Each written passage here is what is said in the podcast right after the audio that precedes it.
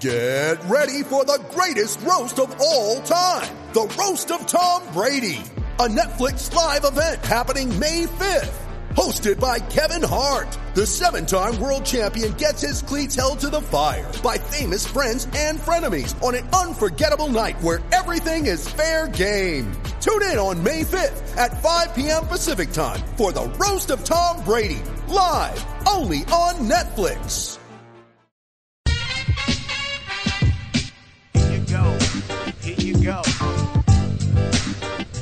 Philippines. Nothing personal. Word of the day is Philippines, as in the country. This is not coronavirus related at all. This actually has to do with Tim Tebow and the World Baseball Classic. Would you believe there's a rule in place that because Tim Tebow's parents were missionaries in the Philippines in 1987, when Tebow was born, he then gets to play for the Philippines in the WBC qualifier. Sagupin Anga Raw is what I would say to that, which is Carpe Diem. Seize the day. The Philippines are seizing the day. Tebow, who got his first spring training home run, will be a valuable addition, a huge marketing component for the Philippines, second only to the possibility, what I've heard off the record, is that Manny Pacquiao will also play for the WBC qualifying team. Now, you didn't hear that from me. All I'm saying is there's a lot of attention now on the Philippines. And believe you me, it has nothing to do with Corona. Attention, everybody. Everybody keep calm. We've got Tom Brady news. We are hearing today that it is more likely than not that Tom Brady will not return to the New England Patriots. Take a minute. Everybody breathe. If you've been watching CBS Sports HQ or listening to Nothing Personal or even watching it later in the day, you know that we've told you before that Tom Brady shouldn't be going back to the New England Patriots because the New England Patriots are too smart to have Tom Brady return to their team. They realize their window with him has completely closed. They realize that all of these teams, we are reporting that a plethora of teams are interested in Tom Brady. We are waiting his free agency decision the way we waited for LeBron James to take his talents to South Beach. What's the big difference? When LeBron James made a decision, there were titles that were going to come with it. Now, with Tom Brady making his decision, I'll tell you it's not a wait to see because you got to wait to see my wait to see. Listen to the whole show. Tom Brady will not get another ring. He is not able to lead another team to the Super Bowl, to a victory. He is not that type of player anymore. So why is there so much interest? Why is it that as football fans, we are waiting and he's playing with us? He's Instagramming out photos of him walking in a stadium, out of a stadium. It was a commercial. He's telling us that he may stay, he may not stay. We're reading comments that because of the new CBA negotiation, where a vote hasn't taken place, rumor has it that's why there have been no discussions between the Patriots and Tom Brady? Well, I would just like to tell you that as a former team president, you don't need to wait for a CBA to contact your franchise Hall of Fame, all time, Mount Rushmore, greatest of all time, GOAT, because there's no CBA or there could be new rules so you don't know how to structure your contract. Here's what you do if you're Robert Kraft or Bill Belichick. I loved the picture of Belichick yesterday in the rain. It was great eye wash for me. He was in the rain with his parka, not his going out shirt that we saw those three times he actually went out on a date. I'm talking about his parka. He was getting wet. He was watching some players get ready for the draft. That's great, Bill. I'm happy. However, you don't have time to speak to Tom Brady? Of course you do. Robert Kraft, you have plenty of time. Plenty. Like you have an extra two to five minutes every single day that you could be actually calling Tom Brady. So here's what I would do. Pick up the phone and tell him. Tell him what your intention is. It's okay if you don't plan on re-signing him. That doesn't take away from what he did for your franchise because you're going to tell him we're moving on. Then you're going to tell him we want to retire your jersey. Then you're going to tell him he's going in the ring of honor. All of the things that make him a patriot for life. Would you prefer him to retire? Absolutely. Do you want to see him in a Titans uniform? Absolutely not. But is it something that the Patriots are going to go away from what they know, which is winning? go away from what they know, which is making smart, good decisions, with a few exceptions that they then make like five minutes later. I'm talking about AB. Yes, I am. So all of the news that's going on right now for me is not news at all. And all of the NFL executives who are watching this and all of the players who are watching it are just smiling because we're spending all this time saying, what are the chances? Is it really possible that Tom Brady's going to leave New England? Will he ever put on a different jersey?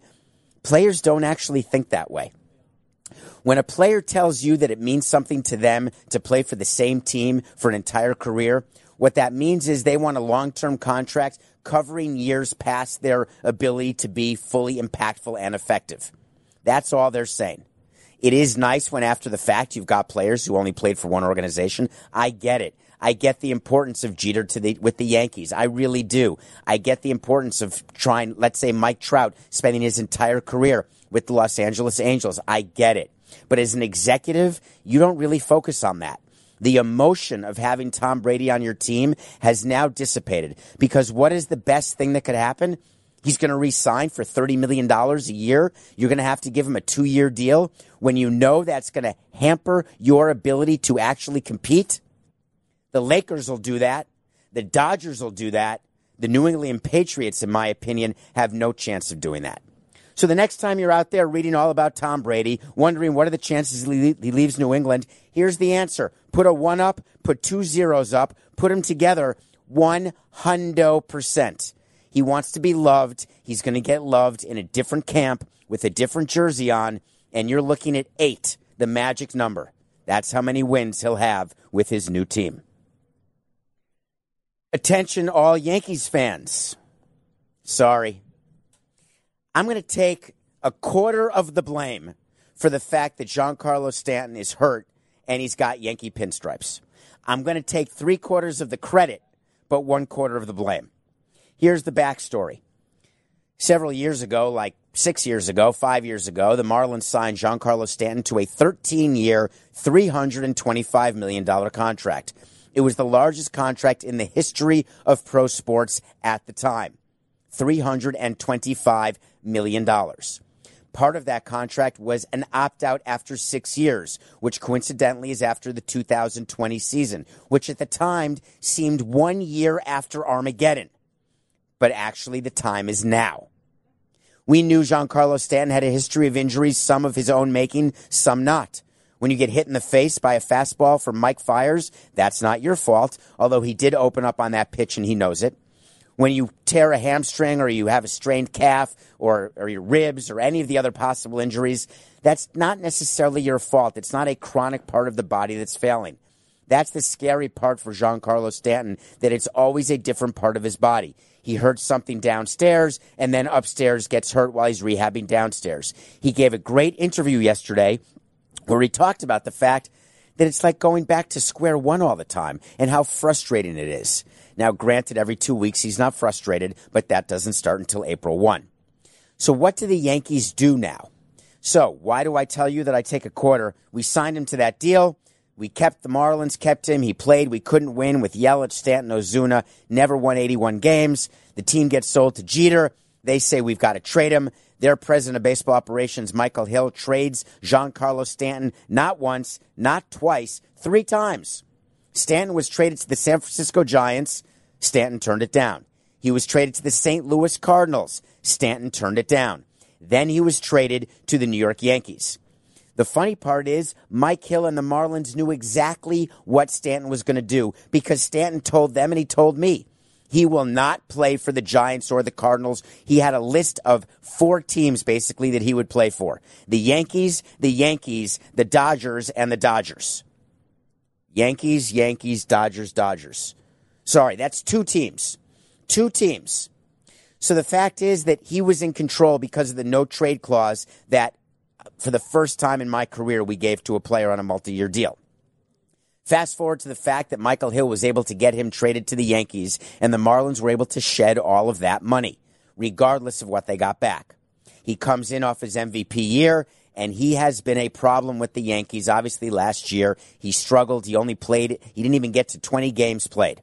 Now there's news he's injured again, and the one two punch of Stanton and Judge is very much in jeopardy for the beginning of this season But is Brian Cashman, Hal Steinbrenner, are they despondent right now because he hurt his calf? Grade one, mild? No. What they're despondent about, and they're not going to admit this ever, but I promise, is that he now has zero chance of opting out. I think after two years, it's been very clear to the Yankees that the $210 million over seven years that Stanton is owed starting in 2021, that he will not be able to get that on the open market. As a result of that, he will not opt out of his contract. When we were negotiating that original opt out, we said to them, we don't want to give you an opt out. We want you to be on the Marlins for all 13 years. And Stanton said to me privately and to us when we were negotiating the contract, he said, I need that opt out because I need to know that the Marlins are going to do everything they can to try to be competitive year in and year out. I don't want to be the, a part of a rebuild. I don't want to be here if I'm making $30 million and I can't have anyone else around me who's good. There has to be enough money left over. You have to show me that you're trying. I didn't believe you, Giancarlo, and I've spoken to you about this personally. I've spoken to your agent, who to me is the best agent in baseball. His name is Joel Wolfe. And I told you that that opt out you were going to use as a sword, and you told me you were going to use the opt out as a shield. I disagreed with you because opt outs are always used as swords to try to make more money. How do I know this? Because after I was out of the game, you then told the current Marlins, they sat you down and said, listen, you don't want to get traded to the Cardinals or to the Giants. You're going to rot here in Miami because we're taking the payroll down and you are going to rot here because you're going to get your $30 million, but we're going to surround you with Snow White and the seven dwarfs. That was my favorite expression that we would say to players. Like, who's starting tonight? Oh, it's Dopey. In Montreal, our first year, and this is with all due respect to Mike Thurman and Jeremy Powell and Dustin Hermanson, but our starting rotation was Javier Vazquez and then the four dwarfs. That's not I, don't look at me like I'm on ESPN Cleveland. I'm not calling them actual midgets or dwarfs. I understand it's vertically challenged. That's I'm not talking about their height. It's an expression about Snopey and Dopey, Snoopy. They were just bad. That's what we were going to tell Stanton. That's what Stanton was told. And do you know what Stanton said? Fine. I'll stay in Miami. I will go to the Yankees, the Yankees, the Dodgers, or the Dodgers. So I guess it's true that he didn't need to be on a competitive team. I guess it's true that what he was more concerned about is where he was going to be. He was happy and comfortable in Miami. He wanted to be in either LA or New York, cosmopolitan cities for a cosmopolitan guy. I get it. I don't know that I would want to spend six months a year in St. Louis, although it's only 81 games. And I love St. Louis. I have family there. But if you're a baseball player, does it actually matter where you play? Do you want that much control? that much that you'd be willing to stay in Miami, play for a team that had zero chance of competing. That's what Stanton was willing to do. And that's what I've talked to him about. Why would you want to stay in a place where you can't win a ring, but you tell me that winning matters, that winning's everything? Don't tell me you studied the Giants organization and knew that they weren't going to be good. The Cardinals went to the LCS. Imagine if you had been on that Cardinals team instead of Ozuna. The only reason Ozuna is on the Cardinals team is you got traded to the Yankees, so then Ozuna could get traded to the Cardinals by the Marlins when they had to trade Ozuna too. So all of it is very up in the air, and what it all means is that Stanton is not going to opt out of his contract, that he's going to be on the Yankees for the next seven years, and the Yankees can withstand that sort of contract. They've had it before with A Rod. They've signed big contracts before but it is very frustrating as an owner to look at your team because you get two sheets given to you, at least I did, every single day. I had one sheet of the active roster. And next to that active roster, I had their stats and I had their salaries. And then I had a sheet of our disabled list and the stats and the salaries and the expected amount of time on the actual disabled list. It is very hard to look at your star, most highly paid player every single day on the DL for one reason or another. It's hard when you get the injury report emailed to your email every day and he's on it and it's status. That's how we would get our injury report. Status. We only had one set of injury reports, by the way, one set of medical reports. We had one team doctor, two trainers. We had no, no skeletons in the closet of any kind, no double records like the Padres had. We had one email One set of reports. Status, colon, Stanton, unable. It's frustrating. Okay, there's some misinformation going out. We're going to clear it up here on HQ.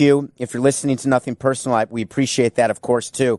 Here's something that you have to know uh, the Houston Astros have been getting hit by pitches, and everybody is saying, ah, of course they are. This is players taking punishment into their own hands.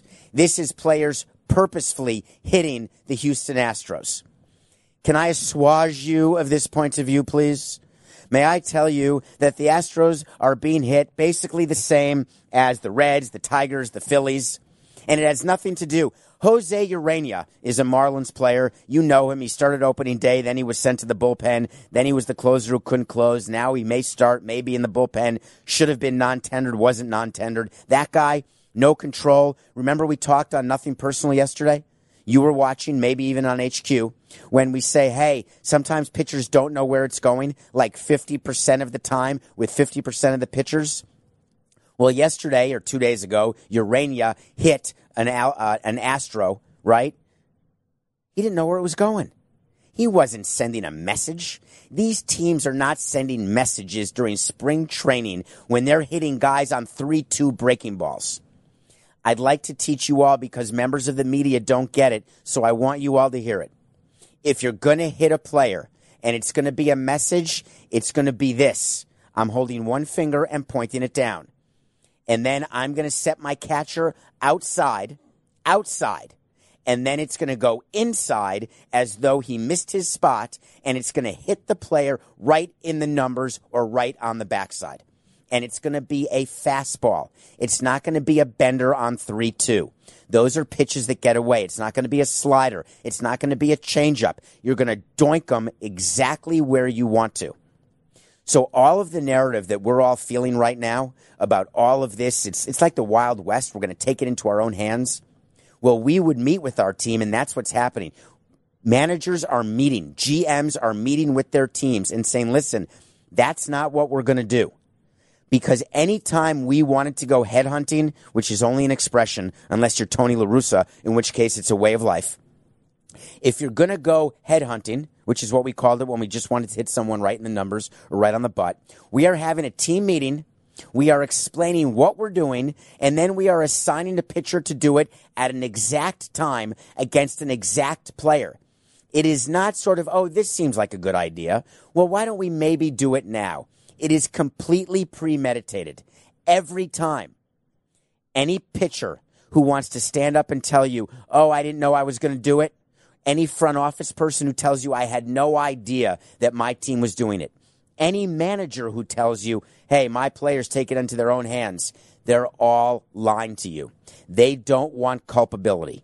There's not one executive I've come across, not one team I've ever come across where there was a question about hit by pitches and who was doing it, when it was being done.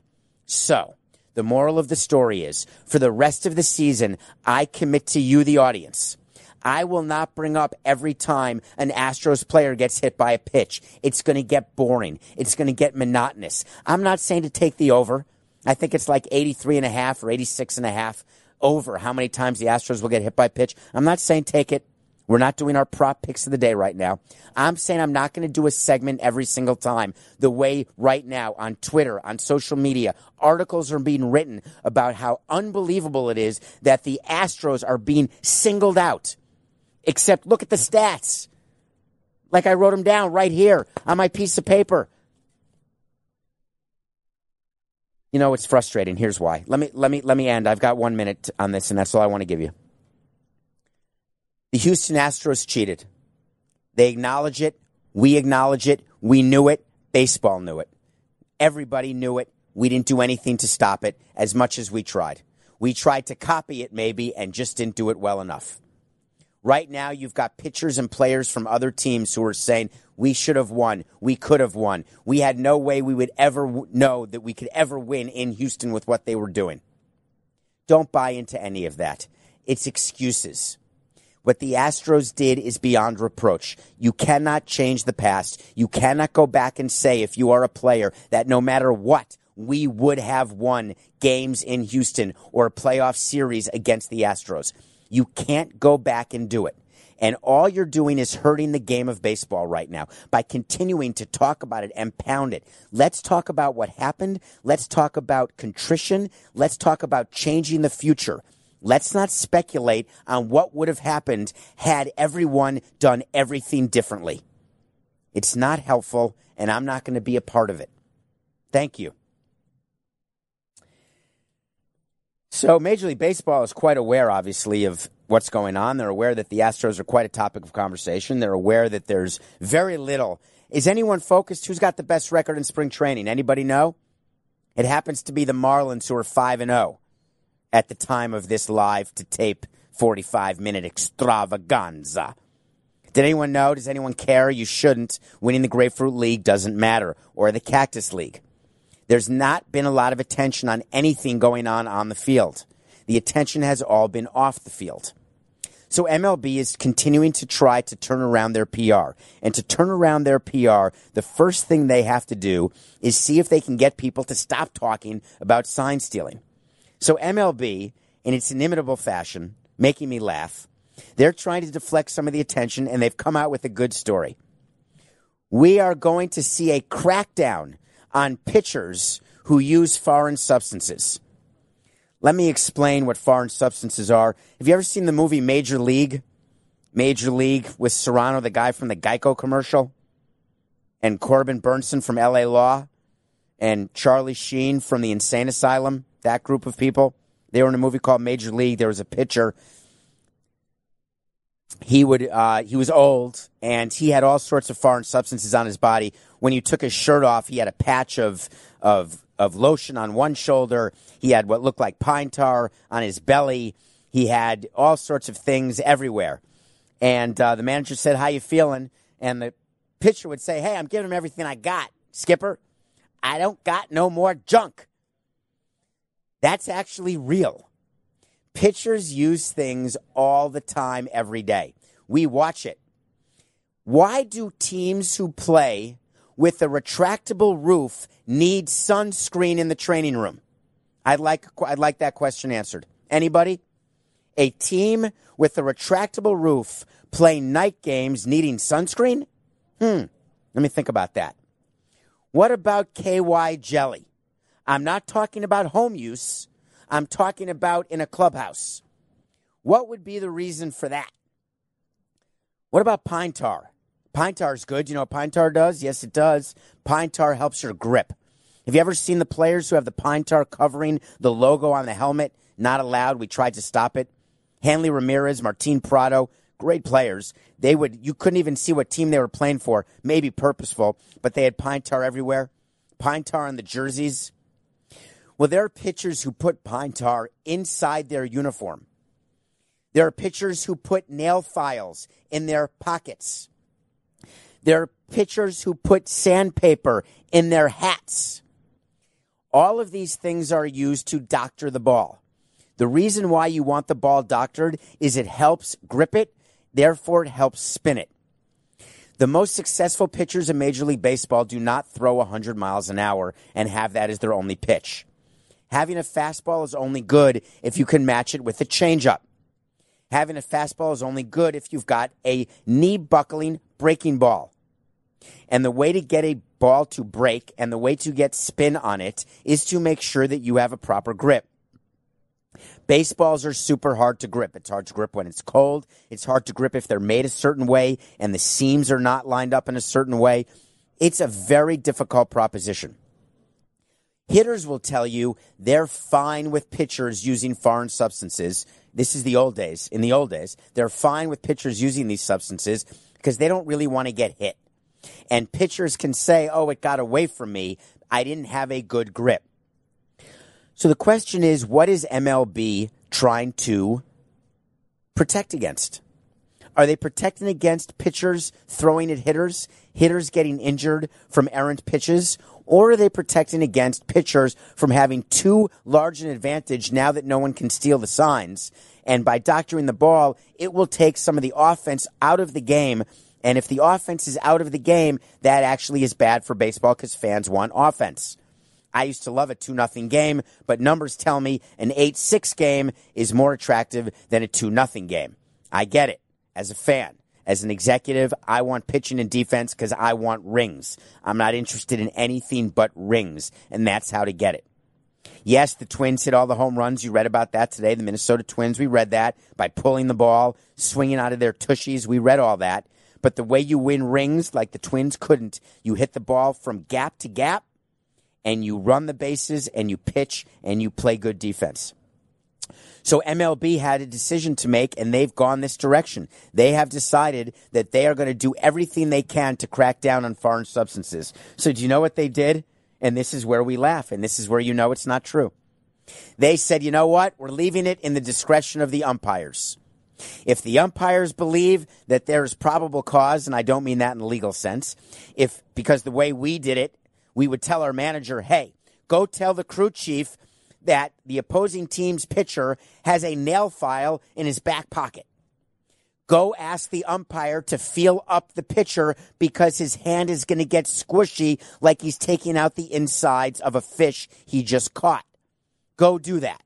We used to do that all the time. Sometimes we'd get it, sometimes we wouldn't. Sometimes the umpire would say we're good, sometimes we wouldn't it would be the players who would be able to tell us. Although when we're watching the game, we can tell if a certain player is doing something as a pitcher that he really has not been doing, or he's not that good and his ball is spinning in a certain way, or he's got something that's going that looks different. We can tell that they're doing something. So by the umpires keeping control of it, what? How's that going to work? All right, here we go. Ready? We're in the middle of a game. We're at Yankee Stadium. Out comes Ron Roenicke, the new manager for the Boston Red Sox, and he says, "Hey, hey, Tanaka, Tanaka's got something. Check him out. He's he's got pine tar underneath his jersey. Check it." The umpire will look and say, "I don't see anything, coach." Let's say the coach is Ron. Hey, Ron, I don't see it. Don't see it. Hey, can you just go check? No, I don't see anything. Where's MLB in this? You can't protest that to MLB. We can call the head of umpires supervisors. I, would call a guy named Peter Woodfork. I could go above him and call Dan Halem, even call the commissioner, but you wouldn't bother the commissioner over this, and say, hey, I believe pitchers are using foreign substances. And do you know what I'm going to be told? Eh. What am I supposed to do about that? They're not going to do anything. It's eyewash. It's deflection. Don't buy it. You won't see any more pitchers ejected from games because they're using foreign substances this year. I guarantee that. The 82 game preseason is in the books, and it's finally time for the real season. Don't miss out on any of the NBA playoff action at DraftKings Sportsbook, an official sports betting partner of the NBA. From the play in tournament through the finals, DraftKings Sportsbook has you covered with same game parlays, live betting, odds boosts, and so much more. From what you've seen so far, do you think there'll be a first time winner of the NBA championship? If the Pacers, Clippers, Suns, Magic, Pelicans, or T Wolves win, you win at plus 650. That's six teams to root for, six chances to win. Download the DraftKings Sportsbook app and use code SAMSON. New customers bet $5 and get $200 in bonus bets instantly. That's code SAMSON only on DraftKings. The crown is yours. Gambling problem? Call 1 800 Gambler or in West Virginia, visit www.1800Gambler.net. In New York, call 877 8 HOPE NY or text HOPE NY. That's 467 369. In Connecticut, help is available for problem gambling. Call 888 789 7777 or visit ccpg.org. Please play responsibly on behalf of Boot Hill Casino Resort in Kansas. 21 plus age varies by jurisdiction. Void in Ontario. Bonus bets expire 168 hours after issuance. See dkng.co slash bball for eligibility and deposit restrictions, terms, and responsible gaming resources. Okay, so you want to talk to Samson. This is going to be a funny segment because it's going to be true. They're all true, but this one will just be funnier. So people follow me on at David P. Samson on Twitter. Thank you, and go into my DMs and give me some topics. I couldn't believe this topic when I got it sent to me, so I had to go right on the air with it. Someone said, "Why on earth did you hire Coca to be your producer?" That was an actual tweet in my DM from somebody. I assume it's not a relative of Coca, though I have no idea. It could have been, I don't know, does Jess follow me? Uh, maybe, maybe, maybe, maybe not. I don't know. But the reality is, I'm going to tell you the story of why Matthew Coca is the producer of Nothing Personal. You hear me talk about him. If you're new to Nothing Personal, thank you for downloading, subscribing, rating, reviewing. Bonus pod is coming up, by the way. At the end of this month, the end of this week, you'll get a bonus pod from the questions that you asked when you rated five stars on Apple and then you wrote a review. And if I don't get your question this month, hang in there, maybe next month, but please go down on Apple and review it. If you don't have Apple, you can send me a DM. So the question is, hey, why Coca? He's the guy who's supposed to talk in my ear. He's the one I talk to about topics. We talk and, and text all the time during the day. He is uh, 29 years old. Um, he and I have as much in common as the antelope and the ant, which is to say, we have nothing in common. Our backgrounds are different. Our philosophies are different. Our politics are different. Our looks are different. Our feelings are different. Our emotions are different. Our knowledge is different. He's knowledgeable as a millennial fan. I'm knowledgeable as a boomer, actual someone who's done something. So from, from a standpoint of sort of, sort of, by the way, Coca has the power to cut this off. So if you're not hearing this, it's because he actually stopped the entire podcast. That's the irony is that this guy Coca is now in charge. So I sat with uh, CBS Sports HQ when this started, and uh, one of one of the guys who uh, the guy who really believed in me first, we call him Port. That's all you need to know. Port is his name. And I said, you know, let's talk about a show. And I had a bunch of ideas for a show that I wanted to do, and uh, the question was asked, who would you want to work with? And I've been at CBS Sports HQ since the beginning. February 26th, actually my birthday, February 26th, two years ago, was the first day of CBS Sports HQ. HQ celebrated its two year anniversary yesterday. The growth is phenomenal. The employees are unbelievable. Everyone's great here. I, I can't tell you whether the management's great because I don't know who the management is, but all the people who do all the work, unbelievable. Graphics, researchers, TDs, which are technical directors, don't know what they do. Producers, unbelievable, not sure what they do except tell you when you have to stop talking. All of the commitment we have to HQ is all because we're all kids of Port. So Port said, listen, is there anyone around who you think you would work well with? And the lesson is, I wanted to find someone who is exactly the opposite of me because when you're having a partnership, the key is to find someone who compliments you, not who compliments you. Right? Compliments, not compliments.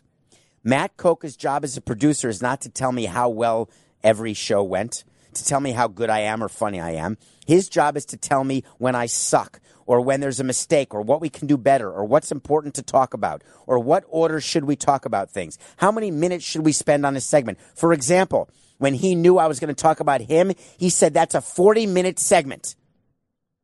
I said, Coca, you've got four. So in the remaining minute, I'll tell you that I wanted Coca from the beginning. He had worked on a bunch of shows. He's been at CBS for a number of years. He is a uh, graduate of West Virginia. He is a person who cares about this place, cares about this show, cares about you, the audience, more than anyone else I came across. He worked on a show with Kanell and Bell, Danny Kanell and Raja Bell, and I wanted to poach him from that show. I said to Port, I will do this show only if, only if Coca's the producer. We approached Coca, and naturally, he had a list of demands bigger than Joe Burrow's hand. Naturally, he had a desire to have complete control, editorial and otherwise, which I was more than happy because I wanted that as well. And naturally, he had the ability and understanding that we wanted to be independent with the platform of CBS HQ and with the help of everyone here at HQ, from top management on down, New York to Stanford to Fort Lauderdale. And Coca was simpatico with me. And we are the most unlikely couple. I am Tony Randall and he is Jack Klugman. I am Jack Lemmon and he is Walter Matthau. You guys have no idea what I'm talking about, and I love it. Coca, the first thing Coca said in 32 minutes and 30 seconds is nope. That's what he just added that he has no idea. It's called the odd couple, and we truly are the odd couple, and we actually fight like a married couple. When we're off the air and talking about the show and he starts waxing poetic about certain points of view that are based on nothing but fantasy, his arguments fall apart like a brittle, like brittle stones and sticks. He's got a room full of people who look at him with wonderment. Their eyes glaze over. They start tearing, wondering when in fact he'll shut up. And you know what I do? I smile. I smile because Coca, you're mine. And together we are delivering every single day content that people want to hear, and you're a huge part of it. That is why Matthew Coca is my producer and why we hired him. Thanks, Coca. All right. By the way, Coca, two people just clapped in the uh, studio audience, which really is people who work for CBS Sports HQ. And they were clapping for the sole reason they didn't want to hear your name one more damn time. Okay. Well, listen to that applause. All right, we've got a review. This is unreal. For an hour and a half when I wasn't sleeping after Netflix let it out yesterday, last night, this morning, Love is Blind. The finale came out, a one and a half hour finale. I spent 10 hours of my life watching Love is Blind. Have you ever gone on a video and watched a train wreck, watched a person being electrocuted, watched a car accident, watched a snake eat a mouse, anything that you can't believe you're watching, but you can't stop. That is what Love is Blind. The premise of Love is Blind is staggering. This would be the premise. You're listening to this show or watching me right now. This would be as though you were falling in love with me or I was falling in love with you without ever seeing me, just by talking and hearing my voice. Love is Blind had people speed date in pods where they would talk with a wall in between, and the goal was to find someone you liked, then fall in love, then get engaged, and then get married. The kicker is you've got to. I, am coughing because it's impossibly true. Do One second, ready? Can you imagine the insanity of this? The premise of the show is you have to get on your knee and propose to someone in the pod across from you They've got to say yes, then you get to meet the person. What would be your first thought? Is love blind? You've got Nick and Vanessa Lachey, who, by the way, have made it very clear that love is not blind. You've got them hosting the show. They sort of introduce it, then step out of the way. You've got a bunch of people who, all of whom look like they could be in Hollywood. There was not one ugly person, and ugly's a relative term, right? Ugly's in the eyes of the beholder. Everyone deserves love. I get all of it. I'm into all of it. I'm telling you, these people were out of central casting. This was not exactly where you were going to fall in love. Let's say that you had me on one side of the wall and Susan Anton. How about Bo Derek on the other side? Someone who's, uh, no one's heard of either one of those people. Who do I say? Taylor Swift. Does that help you? say someone totally out of my league, 10 inches taller than I am, where there's no chance, nothing in common. That would be interesting if we could fall in love without ever seeing each other and then, oh my God, it's Bo Derek. The reality is, these were all people where you couldn't go wrong. They were all three degrees of crazy. There was something crazy about all of it. It made for amazing reality TV. And the thing is, I was curious about whether they would end up getting married. I they got me. And I'm someone who doesn't want to waste time. I'm telling you now and I'm sorry. In advance. 10 hours of your life is gone. 10 hours. There's nothing I can do because you're going to watch it and you will not be able to stop. Please accept my sincere apology. Congratulations to Kerwin Danley. Uh, Kerwin Danley was just named today. This is big news two things happened. Kerwin Danley and, you know, it's funny, he got more attention than Alfonso Marquez. Um, I'm not sure why that is. Alfonso Marquez was named the first Mexican American umpire crew chief in Major League Baseball. Kerwin Danley was named the first African American umpire crew chief in Major League Baseball. Congratulations. It's too bad that it's noteworthy, isn't it? Do you know that right now we have one African American GM? That's the uh, Mike Hill. Remember when Bruce Sherman said that we were all irrelevant, that the previous ownership was irrelevant? Remember we talked about that? But all of a sudden, Mike Hill is still there, their president of baseball operations, who is there with us. And he's done an unbelievable job, might I add, because he knows how to actually run a team. And I'm not just saying that because I don't have to. One. You know how many African American managers we have? Two. Dusty Baker became the second. Ironically, Dave Roberts of the Dodgers. It could be a Dodgers Astros World Series. Two African American managers. We've talked about the Selig rule. We've talked about the Rooney rule. It's a major deal. Why is it that there aren't more African Americans? Why aren't there more African American umpires? Why is this the first time? Well, MLB has done something about it and it's made a difference. They created an umpire camp. And this is the first year that there's now a full time, there's a full time Dominican umpire who went through the MLB, MLB camp who was just hired. I don't know his name yet, which is just the point, because eventually we will. The fact is, there is one. So MLB is trying. What do I tell you about Kerwin Danley? In my 18 years with him, we did not have, I did not have one issue with him. Not even one. Alfonso Marquez, another great umpire. It reminded me when I was, you know, it's funny, uh, umpires. Did I have issues with umpires? I did, right? I would spend some time. I would go into the umpires back before Marlins Park was open. We had rain delays. I was in the umpires room every single game talking about rain, talking about whether or not the game was going to be delayed.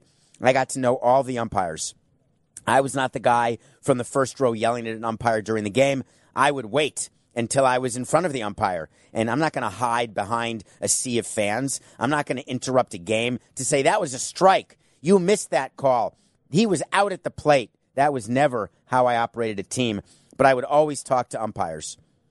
I would tell them every time there was a problem. Angel Hernandez, CB Bucknor are two examples of umpires who I had problems with always because they're just bad umpires. And that's not personal. It's bad analytically. It's bad from a data standpoint. They miss calls. They're not consistent. It never bothered me when home plate umpires had a different strike zone one night versus another, one umpire versus another. All we asked of the umpires is to be consistent. If you want to call no low strikes for a particular game because your back hurts and you don't want to bend down and see the low strike, I kid you not, I've heard umpires tell me that. I get it.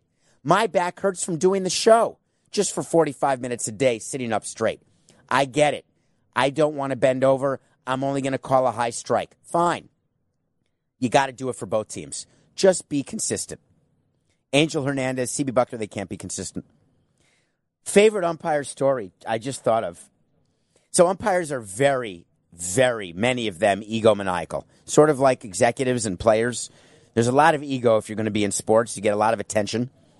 And there was an umpire named Jerry Lane. Jerry Lane is a big, burly guy. Jerry Lane was calling a game, and this was at, uh, I don't remember whether this was a pro player or Marlins Park. I'm so bad remembering years, but it was one year, one game. Jerry Lane is behind the plate, and he misses a call, flat out misses it. And we're arguing. The manager goes out, the manager's arguing. There's a whole lot going on. And our in game entertainment people, those are the people who decide what music is going to be played. Those are the people who sort of keep you entertained. They put a song by the Beatles on called Penny Lane. Penny Lane is in my something and in my something. Try to Shazam that, you'll never get it, but it's called Penny Lane. After the game, Jerry Lane demanded an immediate meeting with me immediate meeting with my head of in-game entertainment, called us into the training, into the umpire's locker room, screaming, veins bulging out of his head, to- totally red. He was so red from anger. He said, I want that employee fired. You will fire the person who played the song Penny Lane. That was making fun of me. And under the rules, you are not allowed to make fun of umpires. You fire him now. I'm reporting you to Central Baseball. Do you know what I said to him? And he and I joked about it years later. I said, Hey, I'm Jerry. Can I give you some, some word of advice here? Our head of in game entertainment, who's deciding what songs to play, has no idea what your name is at all. Jerry Lane looked at me and said, Are you telling me that the people deciding what music to play have no idea what my name is. And by coincidence, while I made a bad call and I'm in an argument with your manager and the song Penny Lane comes on and he didn't know that I'm Jerry Lane, I looked at him And this is this was my line. I said, Jerry, that's my story, and I'm sticking to it. That's a true story about Jerry Lane. Pick of the day. Um, don't shut me off. I can't win. I cannot win, so this is what I have to do. I have to go with Carmelo Anthony. Who cares what team he plays for? Who cares what the line is? If I'm going with Carmelo Anthony to save me from a record drought, then you know very well that I am so desperate that I'm willing to play handball on a street curb. And that's what it means to count on Carmelo Anthony to save me from this rut of complete and utter incompetence. Portland Trailblazers will cover against the Indiana Pacers. By the way, there's no chance they'll cover. Okay, wait to see. You know what those are. We're accountable. We'll tell you when it's going to happen, when it's not going to happen. And when it does happen, we're going to take credit for it. When it doesn't, I'm going to take the blame. The Houston Rockets have uh, decided they're going to play small ball. I don't know if you're paying attention to the NBA right now. You're thinking the Milwaukee Bucks are going to win the title. I told you they would. They're going for the all time record. They're trying to win 73 games to tie 73 would actually beat the record. 73 and 9 is the record, Coca? What's the record in the NBA? What's the record? Se- 73 and 9. The Bucks are going for the record 73 and 9. They're trying to win as many as they can. They're the best team in basketball, no doubt. The Rockets are doing something that no one's ever done. They are actually trying to play small ball. It is great with Russell Westbrook, with James Harden, with Eric Gordon. They actually have a chance to be really good in the regular season. You cannot win in the playoffs with the type of team they've got together.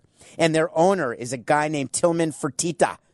He's loaded, which is why he has a name, Tillman Fertitta. He said, None of us fear the Lakers or the Clippers or Denver like we feared Golden State.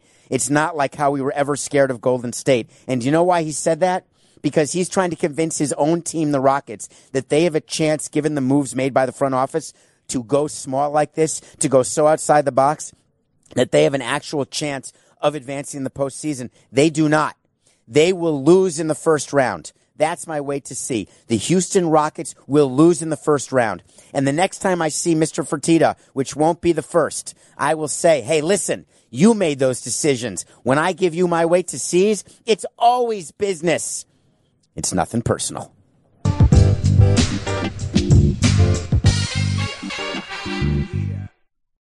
It's happening daily. We're being conned by the institutions we used to trust. The mainstream media is distracting us with meaningless headlines instead of focusing on the harsh realities facing American families. Time is short before something big happens, and that's why so many folks are preparing. They're becoming self-reliant by investing in emergency food storage from My Patriot Supply. Go to mypatriotsupply.com and secure four-week emergency food kits for each member of your family. Each kit contains tasty breakfasts, lunches, and dinners, averaging over 2,000 calories per day. Save $50 on each four-week food kit you purchase. Plus get free shipping on Ready Hour four-week emergency food kits. You're not ready if it's not Ready Hour foods. At My Patriot Supply, you can also get solar power generators, water filtration units, heirloom seeds, and survival gear. Order by 3 p.m. and your unmarked boxes ship the same day. Shop MyPatriotSupply.com today. MyPatriotSupply.com.